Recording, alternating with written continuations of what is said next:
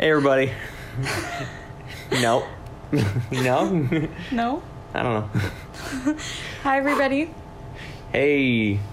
This is... You are listening to Madness in Movies, a podcast where we examine representations of madness through the lens of pop culture, and it's way more fun than that just sounded. That came off kind of dry. Yeah. Yeah. But it's fun. Yeah. We have a good time. Mm-hmm. It's a great show. Mm-hmm. My name's Andy. I'm Emily. And we are trying something different this time. We're going to start up with a little bit of follow-up. We're going to we're gonna follow up with last week's episode before we get going with this. Mm-hmm. Um, so last week we talked about Talladega Nights. And I I think almost immediately after we finished recording the podcast, we started uh, watching, uh, you know, YouTube videos or, you know, reading articles or whatever, trying to understand Talladega Nights more deeply. And I don't know, I felt very quickly, like within ten or fifteen minutes, like that everything I had said on the podcast was like wrong. That I that I'd like completely missed the point yeah, of the movie. Same.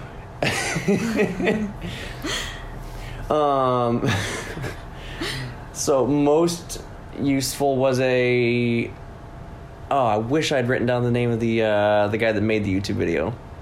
Oh yeah. This was a it was it was a video essay, sort of walking through the works of Adam McKay, who's the director of Talladega Nights and also Step Brothers, uh, and also The Big Short. Mm-hmm. Um, and sort of, the video is called, What is a Smart Dumb Movie? Yeah. Smart Dumb Movie. Was Smart Dumb Comedy, maybe? Smart Dumb Comedy. Yeah. We'll link to it in the show notes.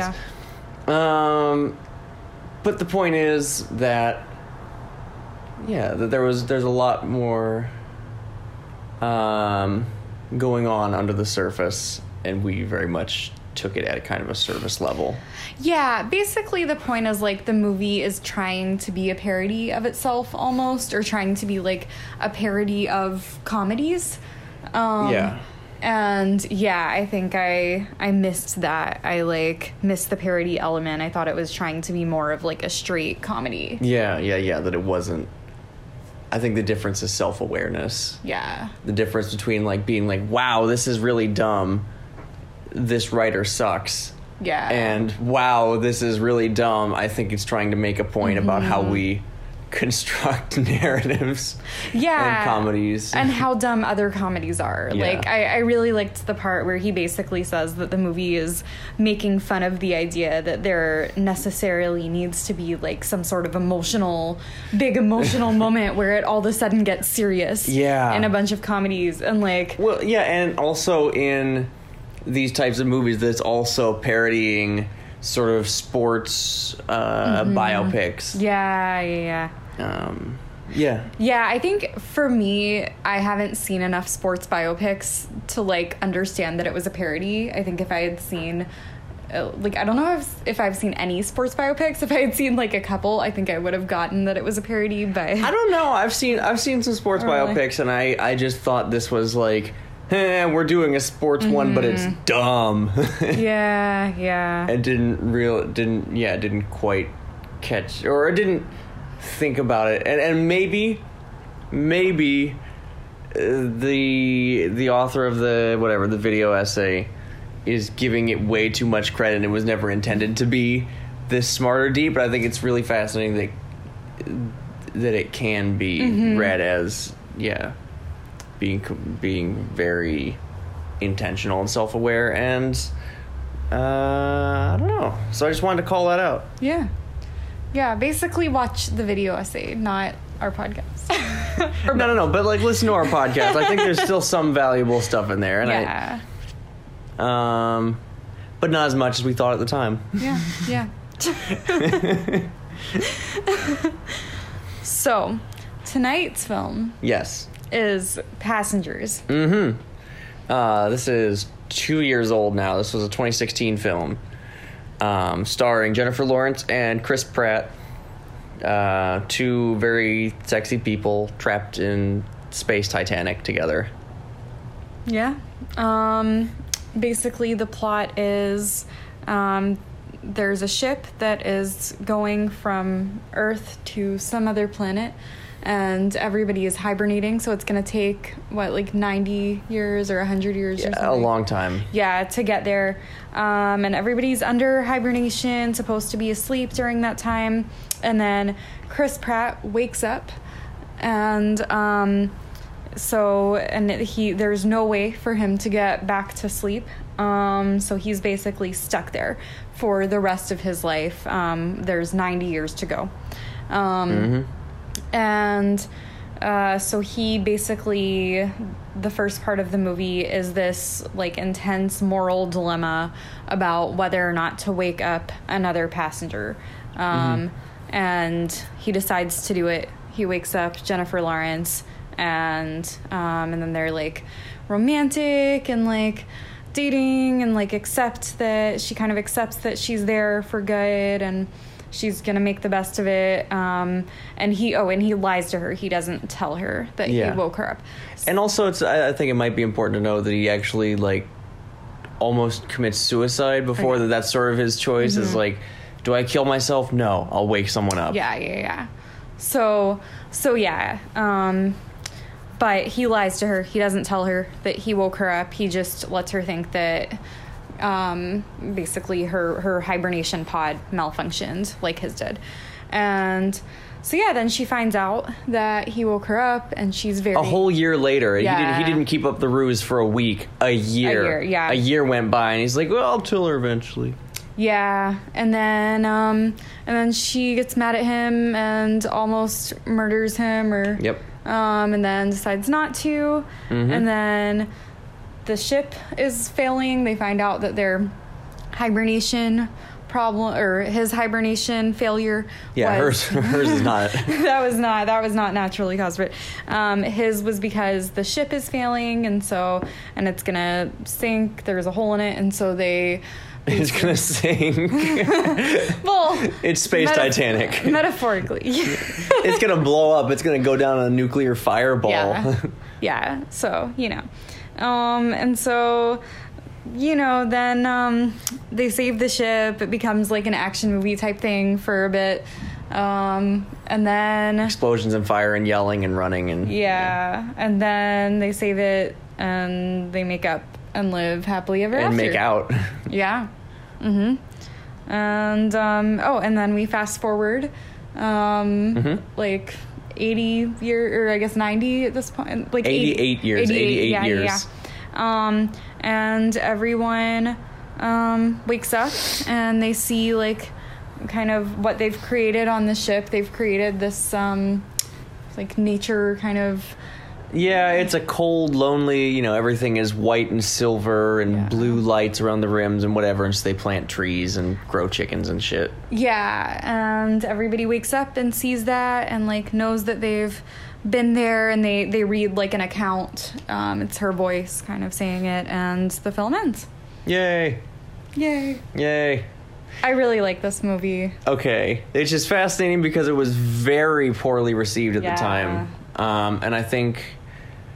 I, when I saw it, I, it, this came out about the same time as Arrival, and I think my experience is not, um, it's pretty typical of this, where it, Arrival comes out, and it's like, oh my gosh, science fiction, you know, what a great year we're having, I can't believe, you know, the, the, the Arrival is so good, and so that colors everything, and then you see Passengers coming, and the trailers were really good. And it looked like it was going to be like a good movie with, you know, with stars in it. And you're like, okay, it's going to be a little glossier. But, like, it seemed like a really good premise and yada, yada, yada. And, and then I went and watched the film. And I was like, just in comparison to Arrival, it's it's not, I don't know. I don't think it's technically as good. I don't think it's, like, as thematically impactful. But I definitely think watching it now, separated from it a little bit, I was much more able to just kind of like lean back and just enjoy the ride. And mm. I, I did really enjoy it as a film as well. Mm. Yeah, this was one I watched it. I think I just watched it with like family or something. I wasn't paying super close mm-hmm. attention. Um, yeah, yeah, yeah. Yeah, and I like didn't think about it for a while, and then as I started getting more interested in like nihilism and anti-natalism and like mm-hmm. different philosophies and how these various things intersects with Mad Pride, um, I started like thinking about the movie again. Like the movie started coming back to me. Really, it wasn't. Yeah. That, it wasn't that you bumped into it somewhere. No, Some, no, no. You you just it, it bubbled to the surface of your brain. Yeah, it's been like this thing that I've been just continually thinking about over huh. the past few months, and then huh. like I don't know, just recently I was like, yeah, like I feel like that's a really good movie, and I like missed how good it was at the time that I saw it. Hmm. And yeah, I watched it and I just really liked it. Um, but I know that it's it's massively critiqued for being anti-feminist um, and rapey. Yeah, I I know at the time at the time that it was released, I very much. Uh, The, the the kind of whatever tastemakers or influencers or I think talking heads or whatever that I listen to very much said like this should be recut as a horror movie, that like if you show the movie from Jennifer Lawrence's perspective, this is a horror movie mm-hmm. where she wakes up and thinks that she's all, you know, thinks like, oh gosh, I'm stuck on this ship with this handsome man, and then it turns out no, he's trying to manipulate her and he woke you up, and then she's trying, and then there's like scenes of her like jogging around the ship and he's like on the intercom like, I know you can hear me, and like just imagine if you made that kind of like sepia tone and made it look kind of grungy and played some like screechy scary music under it. She's like running around the ship and he's going, I can hear you. Like there are, yeah, so that was kind of, I don't know, that was the thought circle that I was in, was very much the, like this is a horror movie disguised as a romance hmm. in space. Yeah, I can I can see that. I can totally see that perspective. Um, yeah, that I mean, I think it's a horror movie from his perspective too though.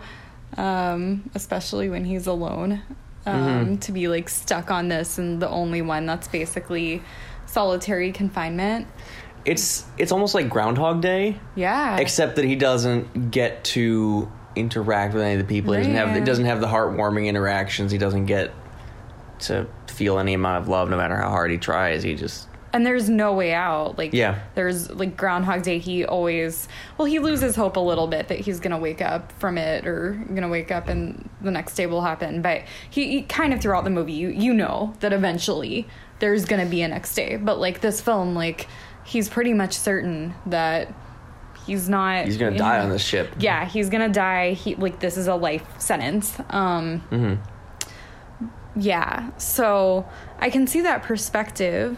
Um, I would just say, um, like, yeah, I, I think waking her up or whatever, um, well... One, I like understand why he did it at that point. Like if he's yeah. in solitary confinement, I just feel like what else are you supposed to do? Like I would absolutely do it. Oh, yeah. I'd, I'd probably yeah. wake up way more people. I'd like wake up like a hundred and yeah. be like, let's start our own society, like Mad Pride people. So this is the rules of the society. It's a Mad Pride society. Everybody do what you want. Um, yeah, but like, and I think yeah, and I think that's a that's a running theme of the movie, right? It's like nobody blames him. Is that it's like they he he has this interaction with Lawrence Fishburne later where Lawrence Fishburne is like, how long were you alone, son? And he goes, a year. And Lawrence Fishburne kind of he just kind of like pauses and lets that sink in, and he's just sitting there. He's like, still, like what? What? No, no, still what? yeah, yeah. I I think that like. Yeah, most people in that situation would do what he did. They would yeah. wake. I, yeah, I know for me, I'd wake a bunch of people up. and um, Yeah, and I think I, I, I, I'm so interested in, like, other ways that this could have gone. Like, the movie presents it as, like, this is the only thing, this is the only yeah. sane thing to do. And, like, I don't know. I just, like, do you want to, like, yeah, like, wake up a whole other colony? Mm-hmm. Or, like... I don't know. What are some other, like, alternatives? Like, think outside the box, man.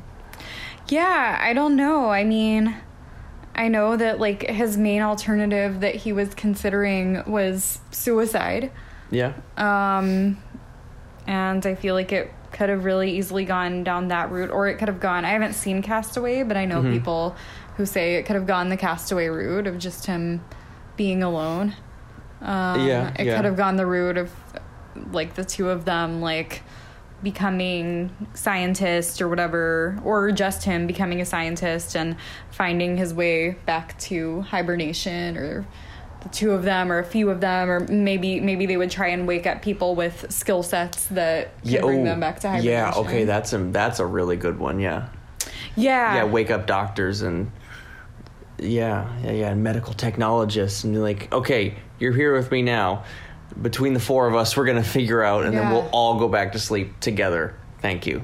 But that's not the point of the movie, right? Yeah. So, like, the point of the movie, I think, is um, they're this group that's, like, going to colonize another planet and mm-hmm. have an adventure and do great things and use their skill set and own land, and like this this narrative of like progress and um it's the American frontier. It's, yeah it's manifest destiny, it's expanding science, achieving, it's it's very like Hoorah. capitalist. yeah Um, she's going to be this great writer, and very individualistic too. She's she's going to be the only writer to travel to a colony and back to Earth and accomplish this wonderful thing. And she'll yeah. she'll be the only one to ever do it. Um, and the point yeah. of the movie is to like disrupt that narrative and like, yeah, I, th- I think say like there are other ways to live your life. There are other ways to create meaning. There are other ways to, yeah, like ha- have a good life or whatever. Yeah, I think it's interesting that it's particularly her narrative that gets mm-hmm. disrupted. That she's sort of cast as, like, she's the one that's too ambitious. And, and like, and her friends are telling her, like, I hope you find someone that can fill your heart. And you learn, and you can learn someday that you don't have to do something amazing to be happy. Mm-hmm. And that she's very much, like, presented as, like, the I don't know. I don't know. I don't want. I don't. Not necessarily cold, but kind of cold, and definitely as the ambitious one. That she's the one who, who's got a dream. God damn it! You're disrupting my dream. Yeah, and she's the one of a higher class. Um, yeah, it's similar to and, Titanic in yeah. that way. She she's in the gold class or something, and he's yeah. more working class. Yeah, and she's a city person. She's from New York City. Mm-hmm. Um, yeah, and um, I think, I think yeah, she like.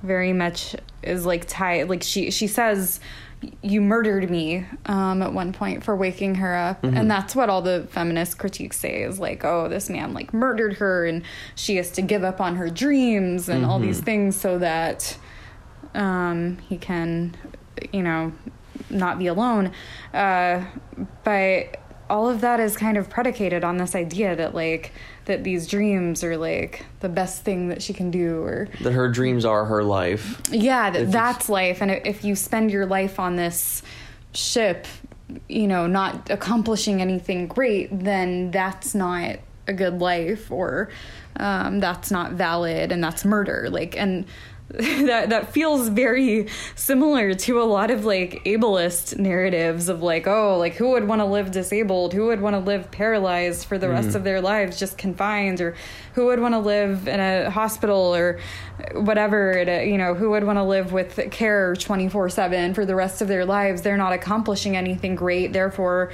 we should just, you know, institute assisted suicide right now. um And yeah, or, or get them before they even exist. Right, right. Prenatal testing or whatever it is. Um, yeah, it's just this idea that, like, this kind of life isn't inherently, like, worthy of existing compared to mm-hmm. the other kind of life where you accomplish something great. Um, yeah. That's, that's like, a, where you perform able-mindedness, able-bodiedness, whatever it is you're accomplishing. Um, travel and writing and... Um, yeah, this idea of just like living your life where you give one other person meaning or share like a relationship with one other person, like that's considered a life devoid Gross. of meaning. Yeah, you, you might as well, he might as well have murdered her. Yeah. Yeah. And I mean, it's still, it is still involuntary. And like, I, I don't know. I guess that's where I struggle is like, I agree with all of that. If that's like, I don't know if she comes around to that or she like chooses that or learns her lesson and or something. And she dies. Yeah. Yeah, but it's still built it, it's still built on a not non-choice. Yeah. And so I guess in response to that, I would say like a few things. Like one of them is, um, so there there has been like a little bit of anti-natalist discussion around this film, um, mm-hmm. and how like forcing her into this existence is in a way sort of like natalism is um, sort of like the way that people force children to exist, um, force life upon them. And yeah, how that is in some ways like maybe similar to like murder, in that you're depriving somebody of a choice whether to live or die. Mm-hmm. Um, so so yeah, like as as an as an antinatalist, like I can I can totally see that. Mm. Um, at the same time, I feel like he also didn't get a choice of whether to live or die, or whether to be awake or not. Um, yeah. And so, you know, to wake up from his hibernation or not, to live in the first place or not, you know, whatever we're talking mm-hmm. about. And like, can you blame him for like, he's, he's had this forced upon him too. Like, can you blame him for like trying to like make the best of it? Like, I don't know that the audience would react so much more positively to him committing suicide instead. Like, yeah, I don't know. I, I feel like life, when you're when you're forced to exist in a way or whatever, you end up doing things that are not morally great. Yeah. What do you think would happen if we gender flipped the the movie? I if Jennifer Lawrence had been the one that was awake and she chose Chris Pratt, because you know she would. Yeah. You know in a heartbeat that if it wasn't Chris Pratt, it would be someone else. You know. And I, I feel like that's what she's admitting. Like, I've I interpreted it that way when she she's like mad at him and very angry and won't speak to him, and then the ship is gonna blow up, uh-huh. and they're saving yeah. the ship, and Chris Pratt is gonna like sacrifice himself or whatever. And she um, says, "You die, I die." Yeah, and she's like, "I don't want to live on this ship without you." Mm-hmm. And I feel like she's admitting like she doesn't want to be alone either. Like, who would want an existence yeah. of solitary confinement? And I think that was the, I, I think you're right. That's, that's the moment where, where she suddenly, it like dawns on her, like, oh, I would have to live alone. I wouldn't even have someone to be angry yeah. at. Yeah. Like, oh no, I can't do that. No, no, no, no, no, no, no. yeah. I think, yeah. I mean, I think if the genders were flipped, the plot could be the same, but it would be a better movie. Like, because I, I can see how Chris Pratt choosing to, like, wake her up, that does seem like a reinforcement of the rape narrative, like, or sort of, like, Manic mm-hmm. Pixie Dream Girl, or, like, women serving men. Like, it's playing into old tropes. Old. Yeah. Or I, w- I was also th- I was thinking of a variety of narratives, too. Like, one is, like, yeah, waking up, like, many other people. Another would be, like, what if it was, like, a gay couple? Or what if it was just, like, a friendship or something? Or, mm-hmm. um, I don't wakes know. Up, yeah, wakes up his best friend, and then it's a buddy, buddy yeah. sci-fi. Yeah, I, I thought that would be cool. Like, yeah, yeah, so for me, I'm not, like, totally tied to the romance, although I think, like, you know, romance is really important and it can, like, give life a lot of meaning. But yeah. um, I'm also, yeah, it was, it, for me, it's more just about, like, the choice to not live one's life alone. Um, or the yeah. Cho- yeah, and the choice to, like, make life more about relationships and other people rather than, like, accomplishments. Um, but yeah, but I, I did think about, I think it would be a better movie if it was like her waking up him or her waking up a friend. And I, I also think that would like, I did feel a little creeped out by the fact that he like, he looks at her and he's kind of like falling in love with her appearance and her voice. Yeah. And then, like, yeah, yeah, yeah, wakes, yeah. Like, yeah, if it had been more about like, I just need to wake up one other person that I think we're going to be really good friends. And maybe if they had started out as just like, it had been like a friendship and a companionship, and then love sort of grew out of that, that would be mm-hmm. okay. As opposed to like, I'm He's just straight w- up just picking the perfect bride out of the lineup. Yeah. Like picking like, who do I want to have sex with on this ship? Like, I like whose body do I like? The, like, I felt like it was leaning a little bit in that direction, and I can see how that's pretty rapey. But if it had just been more like, who do I think would be a good friend, and and maybe I was also thinking what would be cool is if he had picked someone, mm-hmm. if he had gone through and picked the person who was most interested in like forming a relationship and like wanted to live a kind of life that was about relationships rather than like if accomplishing been, something. If he'd been more, if he'd had a broader search, essentially. Yeah, if it, he because he had time, he could. He was going through so much like, time, all the pods and like looking at the information on everybody. Like he could have found someone who was saying like, I just want to go to a new colony to make new friends, and I just really like meeting people and you know hearing other people's stories, and even if I just meet like one other friend, that would be great. If he could just have picked that person. Like, but that no, be- he, no, he he trips and like face plans in front of Jennifer Lawrence's pod. Yeah. And and he's like, she's hot. I'm gonna wake her up. Yeah, no, no I don't know if like it, that that the first shot of her, it was like lit and framed in a very like boobs forward kind of way. Yeah. Like it was very boob prominent. Yeah. You know, I'm like.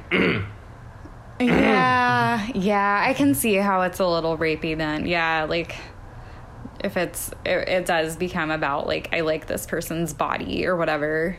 Um, but I also feel like he's framed as kind of rapey because he like he lets his beard go grow long and he like um, I wrote that down that he like he looks kind of like conventionally like not attractive when he's when he like picks her and thinks about waking her up, and mm-hmm. I feel like I don't know I, I and felt they, and then he shaves and works out and then yeah, like I, I felt like there some of the critique might have come from like him like framing him that way rather than hmm. necessarily huh maybe. See, I didn't get that vibe at all. Like I, I didn't really I don't know I just thought that was sort of I don't know the way that like when you and I were first dating, that I would like suddenly like felt this urge to like clean my room when you came over. I'm like, oh shit. Yeah, yeah.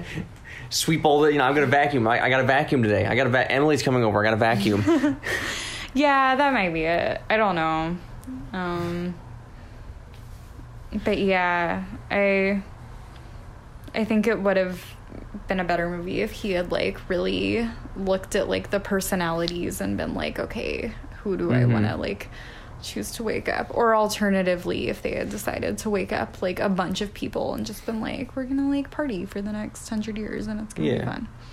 We're going to have a party colony in space. Yeah. Why can't it be that kind of movie? Because Chris Pratt can build anything. He can weld together a picture of the Eiffel, uh, a statue of the Eiffel Tower, which he's never seen, I don't think. He can he, he can pick up goldsmithing in a, in a weekend. He just learns how to make her make her a wedding ring. Yeah. He can reprogram robots. He could build a turntable on a set of strobe lights. Yeah, I can. Yeah, I don't know. I feel like that could be a cool movie too, though. Not necessarily like a party movie, but just like a, a movie where it's like a group of people like finding meaning together, and some people might have romance and some people might have, I don't know why, like things they do, but like it doesn't have to be just about like, I, I think one of the issues that I had with it maybe was that he was like, in waking her up, I feel like that puts a lot of pressure on her to like put out. Yeah. And like be the person and like always get along with it, you know. Um, yeah, yeah, yeah. It's just like. If you reenacted The Bachelor. That's an alternate scenario. Oh my gosh. But I did feel like ultimately it was a capitalist critique. Um, okay. Like I, the, I the, just that the whole ship was it was very corporate, and it's, it's sort of the same way the Titanic, right? Like big business yeah. builds thing that can't fail, and then it does fail, and big business kind of like wipes its hands of the whole affair and is like, "You people caught in the machinery, you're on your own," and the people have to like. Survive the machinery of the big companies and come out the other side and go, ah, I can't believe that. Yeah, I think that's part of it, but I think the bigger part is the critique of the capitalist Western dream of land ownership and accomplishing something and um, writing um, a book that's gonna like, you know, everyone will know your name, you know, getting well known. Or is it though? Because yeah. they do, they they. They turn the whole center of the ship into their plot of land, and they build a house, and she writes her book, and he keeps saying it's amazing, and she still writes her best-selling book, even if not the book she wanted to write. She still gets her dream, writes the book. He gets his dream, get the pl- he's, he's got his plot of land, so it's not on a planet, it's on a ship. Who cares? He still... Hmm. He still does it. They both they both still find a way to, to get their dream on the ship. They're not hmm. rejecting it or moving on from it or learning to live without it. They're just doing it different together. Hmm. Maybe. I... I still felt like it was a critique of that dream because it's just the two of them. They're not becoming like well known. They're not being, I don't know, like they're they're not becoming successful or upper class, ruling mm. class identities. They're not, um, yeah, like they're they're not living like quote unquote normal lives. You know, mm-hmm. they're not. Um, They're not, like, reintegrating into society or whatever. They're, like, learning to just live and, like... Build make, their own society. Yeah, they make their own meaning and then they die. Like, that's it. Um, okay. Yeah, I, I think that's... Maybe that's the difference between... Like, I, I'm... My view is representative of what the movie wants us to think. Huh. And yours is... I totally no. You disagree. I, I totally got maybe not. I don't know, but I totally got that the movie was like critiquing huh. that dream. I don't. That's why I like think huh. this movie is so fantastic. But maybe huh. not. I don't know. I'm so curious what the listeners think. Yeah. I really want one of the people to weigh in on this one. Yeah. Um.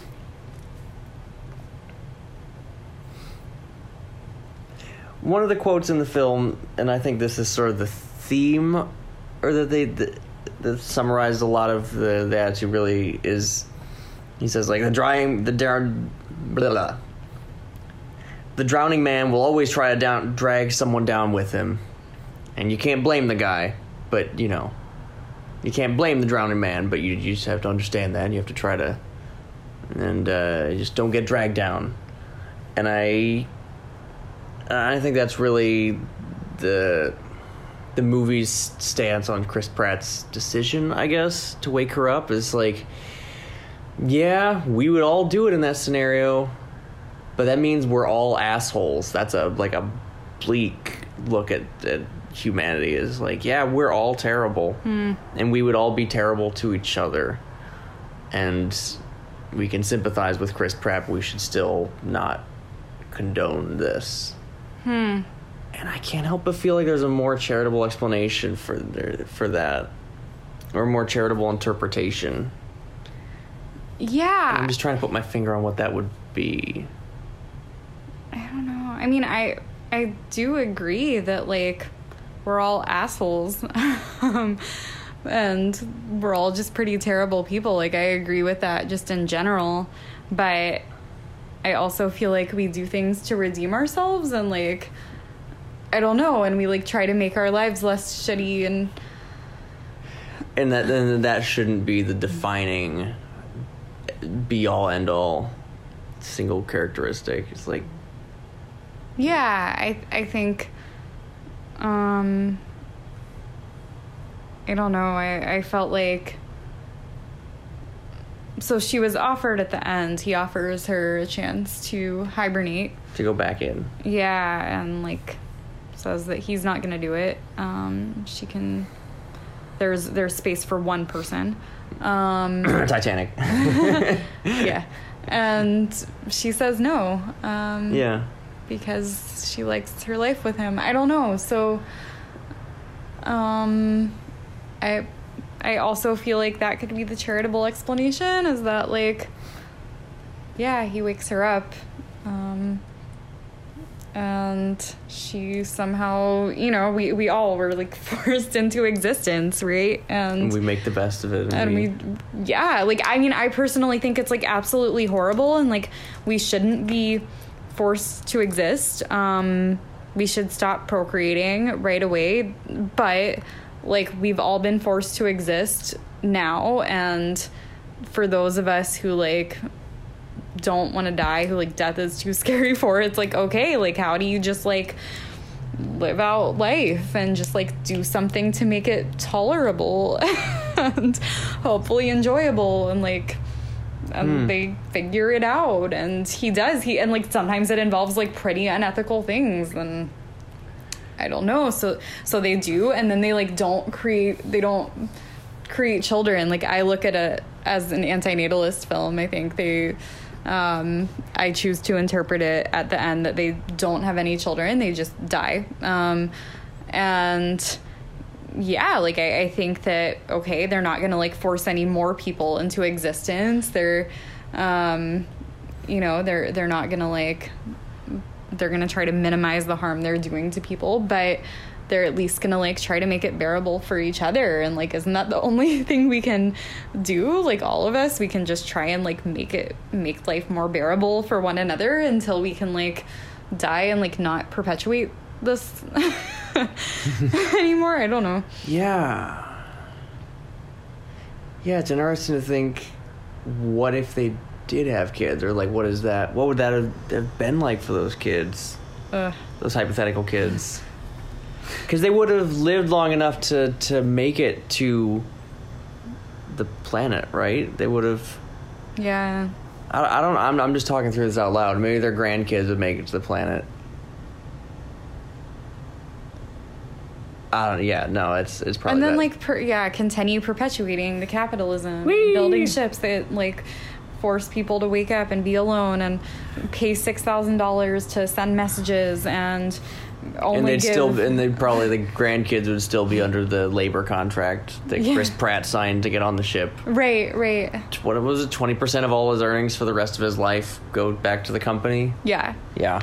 Yeah. So like, I don't know. Yeah. I, I mean, I think the movie does have like a pretty like. fatalistic, pessimistic view look on humans, but then it's it's like accepting that and being like, and that's okay, like we just have to like make things less shitty for one another until yeah. we die. yeah we we what is it we uh we're passengers. We we all think we're the captain of our fate, but we're not. We're all passengers. yeah uh, we just go where fate takes us. Mm-hmm. Like, you know, it's like, it's like, there's your, uh, I don't know, very on the nose, like, hey, you wonder where the title came from? Yeah. I don't know. Not as on the nose as Titanic, I guess. yeah. But it was like, oh, this is the theme of the movie. I understand now. um, but yeah, I thought I definitely saw like a mad narrative in it because, mm. um... yeah, I feel like it's it's seeing, like, yeah, the I think the way that this would end in like most movies is that, you know, they would they would have this thing happen to them that places them outside of a normal life, um, on the outskirts of that, that takes a normal life, that possibility, away from them. Mm-hmm. And they would spend most of the movie trying to get like regain the opportunity to have a normal life, like mm-hmm. kind of get their privilege back, um and they they get out get that out of their system pretty yeah quick in the first act. Yeah, they like, and the end of the movie is like them both choosing to like negate this opportunity, any opportunity to have a normal life. They completely exist on the outside of a normal life, um outside the bounds of it, and like kind of accept and that, embrace yeah except that like that's that's not how they're gonna live, and they can still find meaning um without yeah with without accomplishing great things, without like, you know, doing it, like being good workers or consumers, without procreating, having a family. I wish there was more like conversation around that, but um yeah they're they just like give up kind of and embrace their like new lives and make that into a life that they want. Um, and I, yeah, I think that's like a really common narrative for people, um, who lose their privilege. Like there's, there's one narrative of like people trying to like gain that privilege back in some way, and, um, trying to get back into society, reintegrate, um, through whatever means possible, either like cure their disability or madness, or um, kind of like take their madness and like use it as a strength, like yeah, within yeah, capitalism, yeah. Um, to like get all that. The normal things. Yeah. Um, or the, the like Dan Savage queer narrative. Look, you can be gay and you can still have a nuclear family and you can have a job. Um, Who, who's Dan Savage? He started the It Gets Better campaign. Oh, right, right, right. Yeah, so so that narrative is basically like, yeah, even if you're gay, you can still like get married, have a nuclear family, have children, have a job. Look at me. I'm like amazingly successful and I have a huge house. So you can be gay and have all that. You can still be gay and be super privileged and contribute to capitalism, and it's great. Um, and so like that's definitely a huge narrative of how people like lose privilege and like fight to gain it back or whatever. And I felt like this was very much a narrative of like not of like choosing not to gain back that privilege. But so you felt like it wasn't doing that. It that wasn't the narrative. It wasn't about them gaining back their privilege. Can you share more about that? I guess I felt that they were more rebuilding or recreating in some way. That that it's Uh, yeah, that they were still trying, still striving towards that. They're still trying to recapture that and still... I mean, without... Hmm, yeah, it's weird because they weren't... I don't know. Privilege, like, exists within systems and structures and society and whatever. Mm-hmm. And so without that... But, I don't know, but Jennifer Lawrence leaving behind her her, her whole book thing, it's sort of her... her, her that they they keep saying is... important and historic, and like this will this will be meaningful. This will live in history books. Mm-hmm. This is the first time this has ever happened. Wow, what a story! And I guess I don't know. It, it's that's still like posthumous, like I don't mm. know, glory and credit and whatever that she's getting. Mm. Um, and still like like she'll still be remembered. And it's and I, it's I almost think it's they're more like turning to embrace that. It's, do you think she'll be know. remembered, though? You don't? I don't know. Like, so, like, there's this spaceship that's just mm-hmm. going to this other planet, and, like, there were just these mm-hmm. two random people on it, and she wrote about that. Like, so you think it'll be a weird quirk in history or weird fluke? And oh, and one time Jennifer Lawrence woke up early. That was weird. Yeah, I don't know that they'll mention it. Like maybe like scholars who like study it like hardcore will look at it. Yeah. But I I don't know that it's not going to be like the Titanic or the Challenger where it explodes hmm. and you like get all this data. Like it's going to be like any ship that successfully gets there. Like I guess. I guess the question is how many how many of these colony ships are there? Yeah, that's true. Because my impression was that this this is like the this one. is the second one, right? They had it's the yeah. Homestead Company going, you know, they and they're going to the planet Homestead two, mm-hmm. which I guess implies there was a Homestead one. So I, I don't know. I'm reading it as mm. this is the second ship mm-hmm. to go out. Um, and I. I don't know, I guess I interpret her as, like, being, like, a New York Times kind of writer. Mm-hmm. And that this was going to be her big New York Times piece. Yeah. Some, and I think in that way, it might be, like, not like history books, George Washington, uh, you know, Edward Snowden size, so much as, yeah, just, a, like, a cultural... moments or a, mm. uh, that that kind of thing. But I still think that she would very much have an impact and, a, and a, maybe not be remembered forever, but still very much change, I don't know, public opinion or change people or make an impact for and be known and sort of passed around for a few years at least. Mm. And, and I, I don't know. And I, I think that's like it's still she still gets that at the end of the movie. She doesn't have to walk away from ever being known or like, or have to or give up the dream of being famous or whatever, she still gets, they, they still get everything they wanted, I guess, is the, the crux of my argument. Hmm. I could see that, yeah. I think it felt like she was after status. It felt like the other book was more about status for me. It felt yeah, like no, definitely. She wanted to be like the only one who's done this, and like, I don't know, that it feels like this book is not, I mean, she's dead, so it's not going to give her status. Yeah. yeah um, yeah. I also feel but, like, I don't know, don't people still do things that for posthumous status, doesn't that still feel good to you in the moment where you sort of say like, Uh, I'm going to be, you know, people are going to read this and they're going to, it's going to be amazing. Just you wait. Like, I, th- people, yeah. I think people still chase that. And I think feeling in the moment yeah. that, that, like, people will read, people will know my name in the future. Like, I think that's still mm-hmm. pokes at a similar, I don't know, part of the brain or strokes the same. Yeah, that makes sense. Yeah. I'm just, yeah, I'm, I don't know if I'm, like, totally sold on the argument that she's gonna be like famous. Like, I'm willing to believe that like people will read it um to see yeah like what life on this spaceship was like for these two people, but it's not yeah I don't I don't know I feel like she's not like she doesn't get anywhere she doesn't she's just a passenger, right? Like, she doesn't get to her destination. She doesn't like I feel like she single-handedly well dual-handedly, I don't know, how do you say that? With Chris Pratt, saved That's true. a colony ship. That's true. No staff, no no staff, yeah. no crew.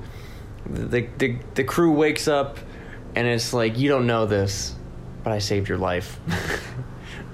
Yeah, that's true. Yeah. I don't know. I I really. Uh, I I I think you're underselling her. yeah yeah no that's entirely possible that yeah that the book will make an impact and that the movie is not at all trying to undercut the narrative of capitalist success. yeah I don't know I mean I'm thinking of like tales of I don't know ocean goers, right? Like a, a, a man that in the sixteen hundreds or whatever circumnavigates the planet, right? He goes all the way around the whole globe and writes a book about it. Um it's not brand new, but it's I don't know he's still remembered for many years. yeah yeah that's very true.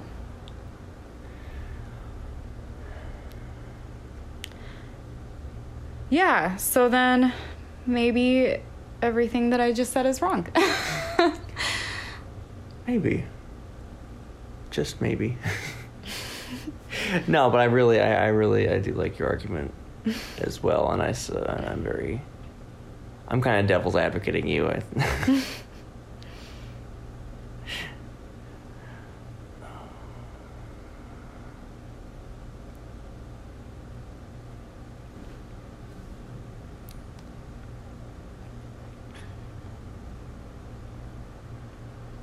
Then what do you think is the message of the film? I... Hmm.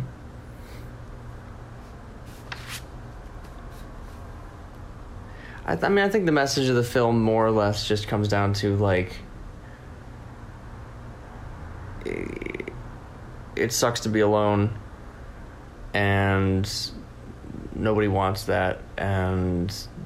be nice to each other. Be nice to each other, but I, I, I guess I don't, but being nice to each other involved not forcing someone else to like wake up. No, I mean, I mean more that like I don't know, kind of a kind of a feel good. All we have is each other. Hmm.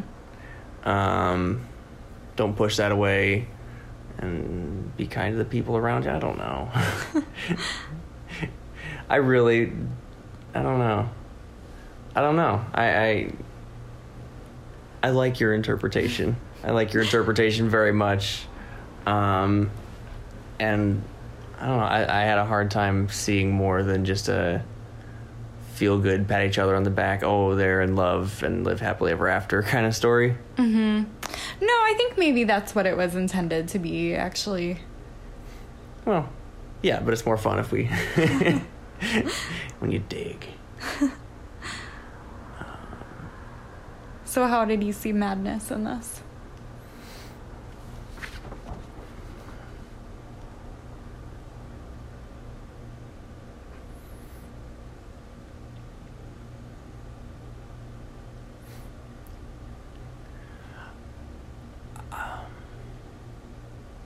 I guess I really empathized with Chris Pratt's, yeah, well, I'm, I mean, this is kind of the point, right, is I empathized with Chris Pratt's, like, desperate loneliness, mm-hmm. and sort of that he just wanted to reach out and touch someone and be touched, and for that to be okay, and I think it's very much can be read as, like, oh, he's that poor, crazy guy that just couldn't help himself. Mm-hmm. I guess that he couldn't hold it in, and so he woke her up and, like, uh, you know, what a bummer. What a bummer that he, he, he, yeah, that he couldn't hold it in, or he couldn't, couldn't be okay just being himself. But, well, I guess, you know, I guess she's here, you know, um, and it's, that Jennifer Lawrence is supposed to sort of take pity on him, I guess, or whatever. Hmm. And, and like, oh, Jim. But it's like, it's not. It's saying, like, anyone subjected to this, like, uh, I don't know, mental agony, I guess, would do the same thing and end up in the same place. And, like, that doesn't mean they're crazy. That means they're human. Yeah. And empathize with that, or sympathize, like, at the very least. And uh, just try to understand the people around you and give them more credit. Mm, mm-hmm.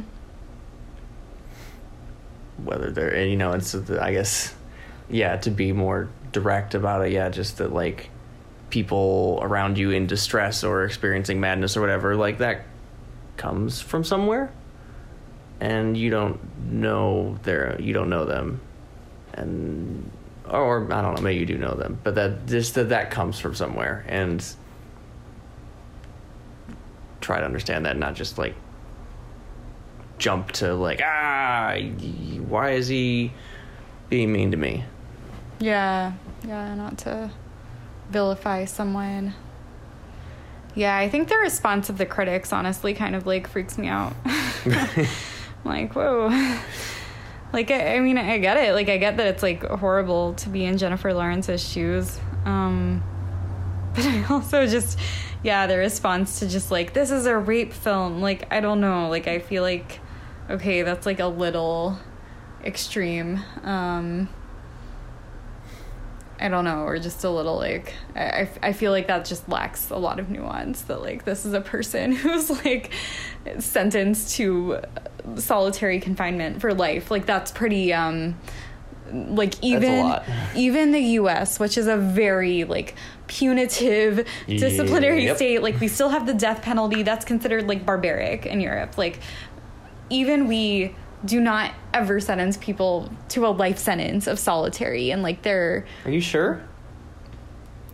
Oh, do we maybe? Like, like I have no idea, but that sounds like a very broad statement. I'm like, nah, there's some asshole judge out there that, uh, like, I'm, I'm, I don't no, know. I think there are, like, a lot of rules and restrictions around it. Like, there's, like, horrible, absolutely horrible use. I mean, any usage of solitary confinement is horrible. Yeah. But there, like, yeah, there, there's horrible, horrible usage. I think, though, it can't be a life sentence. Hmm. It can be years, but wow. A even life, that. Ooh. Yeah. Maybe if you're on like death row, or if you're like, you know, highly, highly cancerous. no. no, if you're like, if you're, if you're convicted of like, you know, like maximum security type stuff. Charles Manson. Yeah, maybe, but even him, I don't think solitary. Yeah. I think like 'cause he was too charismatic. No, I don't think there's solitary life sentences. We should fact check that. But, um, but I mean, there is so much human rights activism around solitary, and not enough. There should be more, but there is a lot. And like, we all, all of us who like have any like human decency whatsoever recognize that solitary confinement is torture and inhumane, you know. It's it's bad. It's real bad. I do think like even like hardcore conservatives would recognize that like for even for a year or more, mm-hmm. it's torture. They would say, no, you shouldn't do that. I don't know. Maybe not like hardcore. But the point is, it's bad. And so it kind of scares me that these critics are being like, yeah, yeah, Chris Pratt, just be in solitary confinement for Forever. the rest of your life. Like, just, like, yeah, or commit suicide if that's what you need to do. If it drives you mad and you kill yourself, like, do that rather than waking anyone else up. Like, I don't know. Yeah, I feel like there would be, there are just other options, and there's ways to look at this a lot more charitably. Yeah, yeah. Should we start to wrap up? Do you have anything else? Do you... Yeah, um, one other thing that I had was that um, I thought it could maybe be seen as an allegory for, like, um, psychiatric institutions hmm. um, or prison itself. Um, hmm. Just, yeah, the way that we very much have this idea that, like... Um, in prison, like, the the life of an inmate is, like, meaningless. Um, mm-hmm. Or the, the life of someone in, like, a psychiatric institution is meaningless. Um, yeah, and if something happens to him, it's, like, shrug and, like, huh? Oh, no, the world lost another murderer today. So sad. Yeah, yeah. Um, and, yeah, it's this is a really hard thing to, like... talk about, I think, because I, I don't ever want to give the message that prison is okay or that psychiatric institutions are okay or like, oh, you can make the best of it. And like, I feel like mm-hmm. I like worry Ooh, about like yeah. sending that message of like, oh, well, if you just like make the best of your time, then like it's fine. You write a book while you're in prison. That'll help. Yeah. And I feel like that's totally what a lot of people say. I remember um, my ex um, mm-hmm. would say, oh, well, I would just study a lot if I were If I if I were placed on an involuntary commitment, I would study, I would learn new things, I would make the best of my time, and it wouldn't be so bad. And um, I feel like the movie could be read as saying that, but I I feel like it can also be read as just saying, like, people who were confined, you know, not that it's okay for them to be confined, but, like, there's ways to make meaning um, that don't involve, like, living life as this quote-unquote like fully successful member of society, mm-hmm. upstanding, productive member. Like you you can live life um without that structure, outside yeah. of it, um like barred from it, and like have a meaningful life, um can yeah and still be valuable and worthwhile mm-hmm. as a human being. Yeah. And I don't think it takes even writing a book that posterity will read. Like, I think, like, even just, like, being meaningful to, like, one other person or whatever, it's saying, like, um, you can still, yeah, you can still, like, have an effect. Um, and, yeah, I, I think that rings really true. I think that, like, um, a lot of... Um, a lot of psych survivors and people in the MAD movement have been institutionalized for, like, very long periods of time. Um, I recently heard someone speak at a Hearing Voices training who was kind of saying he hadn't been institutionalized for a long period of time, but just um, he had felt, like, such shame and, like, guilt and, mm-hmm. um, like, was just suffering a lot around... being traumatized for such a long period of time that it, it kind of felt like he had lost that time in his life. Um, and yeah, I think there's a lot yeah. of like mad people who would say, yeah, it's, it's like you, you've like lost that time, like that you've spent in an institution, or you've spent like, you know, maybe it's on drugs that are having like very adverse effects, whatever it is. There's like this grieving of lost time. But I, I think there's also people Yeah. Yeah, no, and the, yeah, I don't know. And it, in that way, it's almost like there's even more loss in trying to cope with that loss. Yeah, or... Or at least that's what I'm hearing, is that... Yeah. Would, I don't know, would they characterize it that way? Maybe some, yeah. Can you say more about that? Yeah, just that it even, I don't know, if you're in there for a month and then you spend, I don't know, the next month after that, like, reeling, like, it, or trying to, trying to sort out what do you, what do you do now, or if that, like, really, yeah, traumatizes you, and mm-hmm. you, that, that, it, that it follows you, that it's yeah. not, it's not just you're in there for a month and then, like, that's a nice, tidy little block of time, and, you know, and then you get right back out, and everything's back to normal. Hoorah. Right, right. Yeah, absolutely. Um, yeah, and I think you also, like, lose time, like, grieving your loss of normality, loss of privilege. Mm-hmm. Um, yeah.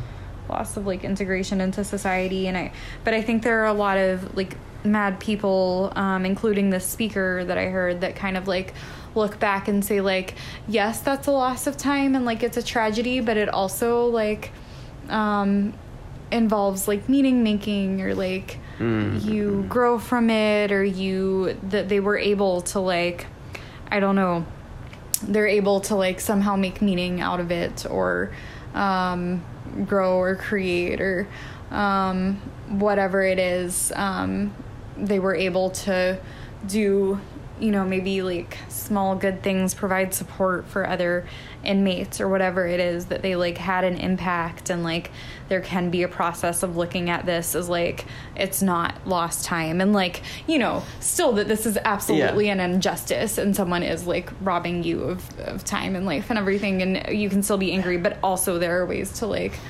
make meaning, and, like, um, it's not... yeah, the way the outside world sees it, which is that, you know, these people, like, don't even exist. Their lives don't matter. Yeah. Yeah. I was going to try to make, like, a wildfire uh-huh. kind of metaphor, that, like, the wildfire burns the forest down, but then new sprouts and seedlings grow out of that, and the forest is forever changed. But that, yeah, kind of dangerously, like, paints it as, like, just... things happen in life, and you just have to go with it. Yeah. And like, yeah. and like, no, this this this happened to you. This was inflicted upon you. This is not right. Which is why I feel like the movie does do, like, such a good job. Like, I feel like it shows Chris Pratt as being, like, mad and, like, going crazy, and, like, yeah, she's like, you know, she kind of goes crazy too. But, like, then it's like the only way they have out of it is each other. And I feel like, I don't know, that's definitely, like, rings true with, like, yeah. psych survivors, is that, like, a lot of times people, like, find their way to meaning by, like, giving support or finding solidarity with their fellow, like, inmates and patients, and, like, you know, um yeah they deserve people deserve better than to do that. But, like, um it's also, yeah, it's it's not this sense of, like, oh, you're doing nothing, you're unproductive, you're like, um yeah yeah I, I remember I used to, because I used to work at a criminal justice reform agency, and, like, I remember um we would, like, send out these fundraising letters that were like, oh, so and so is just languishing in prison, and don't you want him to get treatment so that he can, instead of languishing and doing nothing, he can be productively engaged in his treatment instead, and and then he can be fully rehabilitated and integrated into society. And and I felt like maybe this film sort of, for me, like, mm. upset that narrative of just, like, no, you're languishing, doing nothing, and the only goal is to get back into society. Like, no, like, I think people, yeah. you will find out that people have, like, full lives sometimes behind bars, and they, they make meaning out of it. Yeah, yeah, yeah. I, I thought, just while, while we were talking about that, it, it, yeah, that Chris Pratt, like, totally went, like, like went crazy, like, waiting, you know, just, just being yeah. around, being alone, and trying to figure out how to get out of here, and what do I do, what do I do? And it, it I don't know, did you get this vibe that, like, Jennifer, that, that, like, when Jennifer Lawrence gets out, she's, like, well, wakes up, that she's, like, I'm going to try opening this door. And he's like, no, you can't open that door. And she's like, well, we got to get out of here. And he's like, no, you can't. And, like, like he spent the last year freaking out. And that when she's freaking out, he's, like, rolling his eyes. And it's like, cuckoo, cuckoo.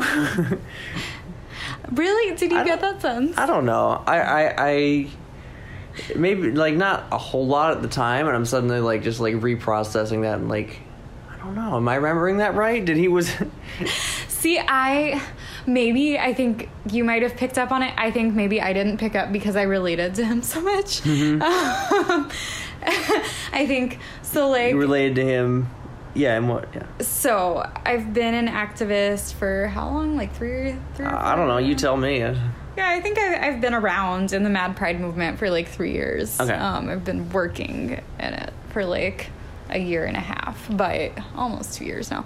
But I've been like around in the spaces hanging out for like three years. And um, yeah, like everybody, I think almost every single person, like my first year was very much like, I'm gonna like, I'm gonna be the one to like stop all this from happening, to enforce treatment. Like if I just get, if I just promote the message enough to all these like leftists, and like, I'm gonna go to like Bernie Sanders campaigning events and like start talking to them about forced treatment. And if they just like know about it, then like the whole world's gonna change and I'm gonna do it. Like I'm gonna I'm bring awesome. This to Bernie Sanders. Yeah. Yeah. Yeah. Bernie will know my name. Yeah. I had all these ideas and I was like, I'm just gonna like do this, and like people are gonna get on board, it's gonna be great, like this like very like progress narrative, um and then like slowly over time like I just realized like, oh, like there's a lot of people who like do not give a shit and like think that this should happen, and like there's some very very deeply ingrained biases, um mm-hmm. and like there's it's a lot more complicated. Like, it, it just became clear that it was, like, so much more complicated, and I had to, like, yeah. rethink everything. Um, and uh, I see a lot of activists doing that and trying all these tactics. Running and, around and yelling and, like, yeah. oh, my God, what if, what if, what if, what if? Yeah, and I'm going to do this and this and this. And, and like, and listen, if we just get this message here and we just get it to this person, then blah, blah, blah. And I'm like... I don't know, like, and I have such, like, compassion, and I'm like, yeah, like, you do it. I love your energy. Yeah, yeah. And I, like, want to encourage and support because, like, maybe they're right. Maybe they will be the person, and it just wasn't me, you know. Um, but I can also, like, sympathize with Chris Pratt at the same time, just standing back and watching and being like... Go ahead, wear yourself out. Yeah, go ahead. Like, I don't think it's going to work, but, like, I also don't want to, like, you know. And, um, yeah, I think... Uh, I like I just I just could sympathize with him so much. Um, okay, okay. And it also like comes back to that theme though too of I think a lot of people like start out in the activist movement like wanting to gain normalcy or wanting mm. mad people to gain a position of privilege, and they're like, well, if we just get people to see that like the drugs are bad, like then then we'll be right, or we'll be seen as this or whatever. We'll be seen as victims and not. Yeah, yeah, yeah, and. Um, if we if we just get people to see, for example, if, if we just get people to see that autism isn't a disorder, then we'll be normal. And um, if if we get them to see that we're not like those people with mental illness, or or I hear mad people say, if, if we can just get them to see that we're not disabled, you know, we're we're okay, we're fine, or we're, we're not mm-hmm, sick, mm-hmm. we're not mentally ill, we're not. Yeah. There's nothing wrong with us. Um, And, you know, they just want to regain that position of privilege, get back into society, you know, get... No matter what. Yeah, or maybe, yeah, that the drugs don't work, we need therapy, you know, whatever it is, like, we need to get cured, we need to become normal again, or we need to be seen as normal. Um, but then, slowly, I know at least for me, I've learned to be like, oh, you know what, like... maybe like we are like mentally ill, or maybe I could be seen as mentally ill, and maybe being ill isn't like a bad thing at all. Like maybe the whole notion of illness should be destigmatized, and like I need, instead of like trying to appeal to like, you know, quote unquote normal people or people with privilege or regain mm-hmm. my privilege, I need to stand in solidarity with people with all kinds of illnesses. Or maybe I am disabled and that's okay, and like being disabled is fine, and like instead of trying to be seen as normal, I'm gonna be like hang out in disabled spaces and like make meaning out of that, that like maybe I will never be normal or be seen as normal or regain my privilege, but I can at least I can embrace this like kind of outside of normality life, and that's cool. So um, metaphorically you're planting a tree in the spaceship. Yeah, I think so. I also, I think I'm trying to wake people up too. Like running around all the cryopods. Wake up, wake up, wake up. Yeah. Yeah. And like, I don't know. Um, maybe that, like, um, I think I'm trying to like take people's privilege or desire to regain privilege from them and being like, yeah, let's just make a life here. Let's just be like sick and disabled and like not normal, abnormal and crazy and mad and fat and queer together and like just have fun. I don't know, like screw capitalism. I don't know. Yeah, if the if the the flying spaceship company, they get twenty percent of whatever they're they're real they're, the way they make their money back is they get twenty percent of whatever you earn when you're on the planet. Yeah. What if you just never make it to the planet? Right. Like, seriously. Screw the system. Yeah. Burn it all down. Have a party on the spaceship, drink all their liquor, and then just never earn them any money and just die. Yeah, and then just die, and then no one else has to be alive and suffer the existence of humanity. Like, it's great. It's fantastic. Just, like, everyone chill out, stop taking yourself so seriously, and just have a party until you die. The end. Boom.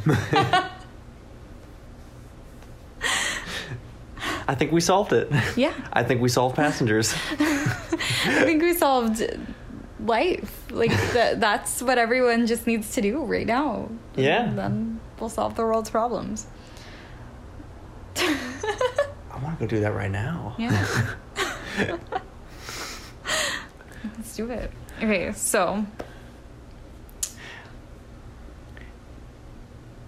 Would you like to move on to housekeeping? Sure. Okay, for real this time, we're... Last time we were, we were holding back. Like half an hour's worth of good material still left. We're actually... Yeah. We're all used up. Okay, great. Yes. Okay. All right. Okay. So, do you... should, should I... Do you... you... You go. Okay, all right. So this is, this, yeah, this is just housekeeping. Um, uh, so we want to hear from you guys more.